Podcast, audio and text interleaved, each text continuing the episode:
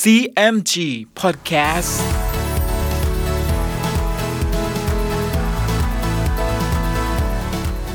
สวัสดีครับคุณผู้ฟังขอต้อนรับเข้าสู่ CMG Podcast กับผมดรพันธการธานนท์นะครับ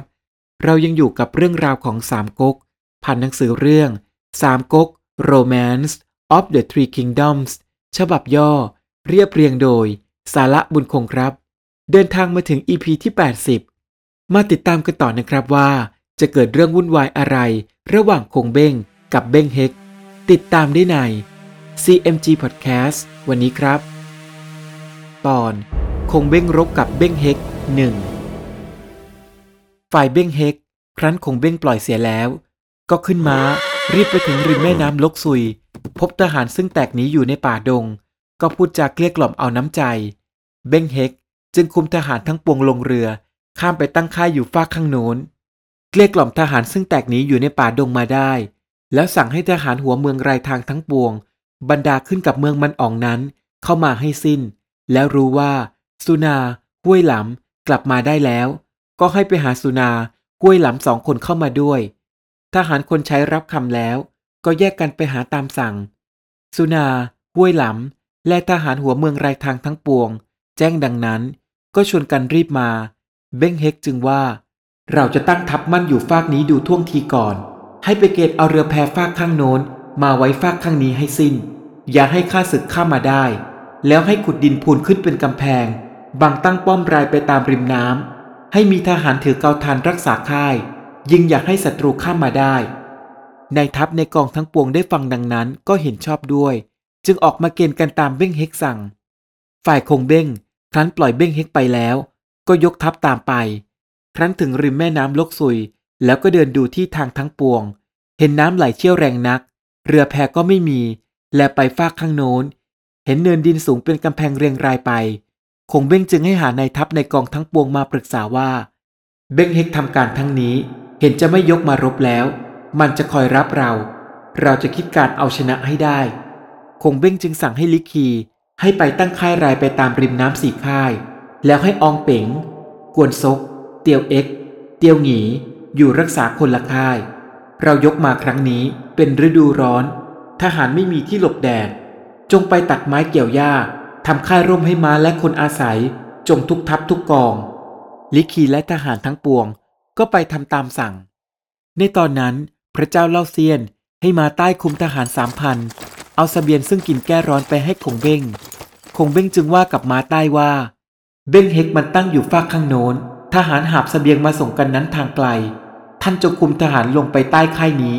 ประมาณพันห้าร้อยเส้น ที่นั่นน้ำตื้น จงตัดไม้ทำแพข้าม ทหารไปคอยรบตัดเอาสเสบียงอาหาร ซึ่งมันมาส่งให้ได้ แล้วบอกสุนากับห้วยหลำซึ่งเราปล่อยไปนั้น ก็จะได้เป็นไส้ศึกของเรา มาใต้ได้ฟังคงเบ้งชี้แจงดังนั้นแล้วก็ลาไป ครั้นมาใต้มาถึงที่ข้าม ก็ขับทหารให้ตัดไม้ผูกแพข้ามไป แล้วให้ชาวป่านำทางไป คนป่าก็นำทางไปถึงซอกเขาทางร่วม ที่ทหารเบ้งเฮก เคยหับสเสบียงมาส่ง มาใต้ก็จัดแจงทหารวางกองรายอยู่ ฝ่ายทหารเบ้งเฮกซึ่งมาส่งสเสบียงนั้น ไม่รู้ว่าพวกมาใต้คอยซุ่มอยู่ ก็เร่งกันหับสเสบียงเดินผ่านมา มาใต้ก็ขับทหารเข้าตีชิงเอาสเสบียงของเบ้งเฮกไว้ได้ แล้วฆ่าฟันทหารของเบ้งเฮกล้มตายบ้างหนีไปบ้าง มาใต้ได้สเสบียงไว้ประมาณร้อยเกวียนเศษ ก็ตั้งค่ายมั่นรักษาสเสบียงไว้ เมื่อเบ้งเฮกรู้ว่า มาใต้คุมทหารข้ามแม่น้ำลกซุยมา และตีชิงสเสบียงของตนเอาไว้ได้ เบงเฮกก็สั่งให้เงียมเตียง คุมทหารสามพันไปตีมาใต้ เงียมเตียงก็ลาออกไปจัดแจงทหาร พร้อมแล้วก็รีบยกไป ครั้นถึงก็ขับทหารเข้าตีค่มาใต้ มาใต้รบกับเงียมเตียงได้สองเพลง มาใต้ก็ฟันถูกเงียมเตียงตกม้าตาย แล้วไล่ฆ่าฟันทหารเงียมเตียงล้มตายแตกหนีไป ทหารเงียมเตียงซึ่งแตกไปนั้น ก็เอาเนื้อความเข้าไปบอกแกเบ้งเฮก เบ้งเฮกจึงให้สุนา คุมทหารไปรบด้วยม้าใต้ แล้วให้ห้วยหลำนำทหารอีกกองหนึ่ง ไปตั้งอยู่ตรงแม่น้ำลกซุยที่มาใต้ข้ามา ฝ่ายสุนาเมื่อตั้งทัพประจันหน้าอยู่กับมาใต้แล้ว มาใต้ก็กล่าวกับสุนาว่า ไอเนรคุณนายกูจับตัวมึงได้ไม่ฆ่าแล้วปล่อยให้กลับไปพบญาติกา มึงกลับมารบเช่นนี้จะแทนคุณหรือ สุนาได้ยินเช่นนี้ ก็อายแก่ใจ จึงทำหลบหลีกเลรวน มิเป็นใจที่จะรบ มาใต้เห็นทัพสุนาเรรวนอยู่แล้ว ก็ขับทหารบุกบั่นไล่รบ ทัพสุนาก็แตกหนีเข้าป่าไป เมื่อสุนาแตกทัพกลับมาพบกับเบ้งเฮกแล้วท่านเจ้าเมืองมันอ๋องจึงว่ามึงแกล้งรบให้แตกมาทั้งนี้ เพราะคิดถึงคุณคงเบ้งจึงไม่เป็นใจรบ แล้วเบ้งเฮกก็สั่งให้เอาสุนาไปฆ่าเสีย แต่ทหารทั้งหลายชวนกันขอโทษไว้ เบ้งเฮก จึงให้ตีสุนาร้อยทีทหารคนใช้ได้ยินดังนั้น จึงลงโทษสุนาตามสั่ง แล้วก็ปล่อยไป สุนาครั้นถูกลงโทษเช่นนี้ ก็คิดแค้นเบ้งเฮกนัก ครั้นเบ้งเฮกเมาสุราหลับไปแล้ว สุนากับพักพวก ก็ช่วยกันจับตัวเบ้งเฮกมัดไปส่งให้กับคงเบ้งคงเบ้งก็ให้รางวัลสุนาเป็นอันมาก แล้วสุนาก็ลากลับไปคงเบ้งจึงกล่าวกับเบ้งเฮกว่า ที่ท่านสัญญาไว้กับเรา ทีนี้กลัวเกรงแล้วหรือยัง เบ้งเฮกจึงว่า ศึกครั้งนี้ใช่ว่าเรารบแพ้ นี่ทหารเรามันชั่ว จึงจับเอาตัวเรามาส่ง ถ้าปล่อยเราไป แล้วจะคุมทหารมารบกับท่านอีก ถ้าแพ้อีกครั้ง เราจึงจะเกรงกลัวท่าน คงเบ้งได้ยินดังนั้น ก็หัวเราะ แล้วปล่อยตัวเบ้งเฮกกลับไป เมื่อเบ้งเฮกกลับไปถึงค่าย ก็สั่งให้นำตัวของสุนากับห้วยหลำไปฆ่า แล้วลากศพไปทิ้งไว้ในคลอง ครั้นเบ้งเฮกกำจัดขุนศึกทรยศสองคนนี้แล้ว ก็ตรงไปเมือง เบ้งเฮกจึงกล่าวกับเบ้งหิวผู้น้องว่า เราคิดว่าจะให้เจ้าเอาหน่องา เครื่องทองเงิน ให้ทหารสักร้อยหนึ่ง คุมของข้ามไปให้คงเบ้งคงเบ้งก็จะไว้ใจข้าจะคุมทหารติดตามเข้าไป เจ้าคอยดูการ เห็นเรารบข้างนอกเข้าไปแล้ว ก็รบขึ้นข้างในให้อนลมาน เห็นคงเบ้งก็จะละล้าละลังจะพ่ายแก่เรา เบ้งหิวได้ฟังดังนั้นก็เห็นชอบด้วย แล้วจัดสิ่งของกับทหารร้อยหนึ่งข้ามไปตามสั่ง ครั้นถึงพอพบมาใต้ คุมทหารเที่ยวตระเวนอยู่ จึงบอกมาใต้ว่า เบ้งเฮกให้เราผู้น้อง คุมสิ่งของมาให้คงเบ้งมาใต้ครั้นแจ้งดังนั้น ก็เอาเนื้อความไปบอกคงเบ้งฝ่ายคงเบ้งเมื่อได้รู้ว่าเบ้งเฮกส่งเบ้งฮิวมาเช่นนี้แล้ว มหาอุปราชแห่งเมืองเสฉวน จึงสั่งให้จูลง อุยเอียน ม้าตง อองเป๋ง กวนซกว่าท่านทั้งห้าคนจงจัดแจงค่าย ไว้ทางเข้าทางออกให้ดี แล้วละค่ายเสีย คุมทหารออกไปตั้งซุ่มเป็นกองกองไว้ในป่า ถ้าเห็นเบ้งเฮกยกมาแล้ว ปล่อยให้เข้ามาถึงค่าย แล้วชวนรบกันกระหนาบเข้ามา มาใต้นั้นให้ทำประหนึ่งเป็นทหารเบ้งเฮกพายลอยเรือรออยู่ ถ้าเห็นทัพแตกแล้ว ก็ให้เอาเรือเข้าไปคอยรับ จับเอาตัวเบ้งเฮกมาให้ได้ อันลิคีนั้นให้แต่งโต๊ะเล้าข้าว ประกอบด้วยยาเบื่อเมา ยกเข้าไปให้กิน ถ้าเห็นเมาสิ้นสมประดีแล้ว ให้ถอยออกไปจากค่าย นายทัพในกองทั้งปวงได้ยินดังนั้นแล้ว ก็ไปทำตามสั่ง คงเบ้งจึงให้หาตัวเบ้งหิวเข้ามา เบ้งหิวก็ยกสิ่งของเข้ามา จึงกราบคงเบ้งลงแล้วว่า เบ้งเฮกพี่ชายข้าพเจ้า คิดถึงบุญคุณท่านนะ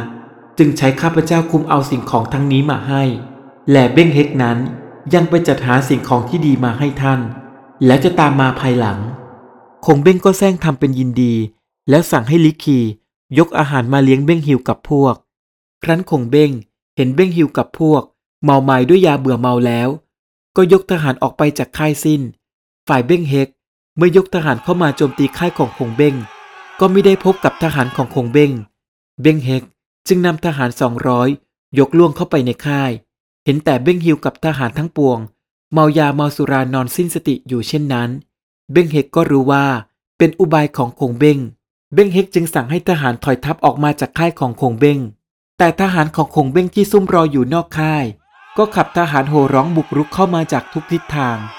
เบ้งเฮกตกใจนัก จึงหนีพลัดกับทหารลงไปริมน้ำเห็นเรือคอยอยู่ คิดว่าทหารพวกของตน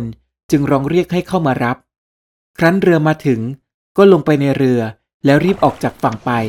มาใต้ครั้นเห็นเรือออกมาพ้นฝั่งแล้ว ก็จับเอาตัวเบ้งเฮกมัดพาไป คงเบ้งเห็นเบ้งเฮกแตกไปแล้ว ก็กลับมาอยู่ในค่ายเช่นเดิม จากนั้นก็สั่งให้เอาตัวเบ้งเฮกเบ้งฮิวมา แล้วถามเบ้งเฮกว่า เราจับตัวไว้ได้เช่นนี้แล้ว จะเกรงกลัวเราแล้วหรือยัง เบ้งเฮกได้ยินดังนั้นจึงว่า ท่านจับเราได้ทั้งนี้เพราะน้องเราเห็นแก่กิน ถ้าท่านปล่อยเราไปครั้งนี้ เราจะไปเที่ยวบอกพี่น้องญาติกามาให้สิ้น เพื่อรบกับท่าน ถ้าแพ้ท่านอีกครั้ง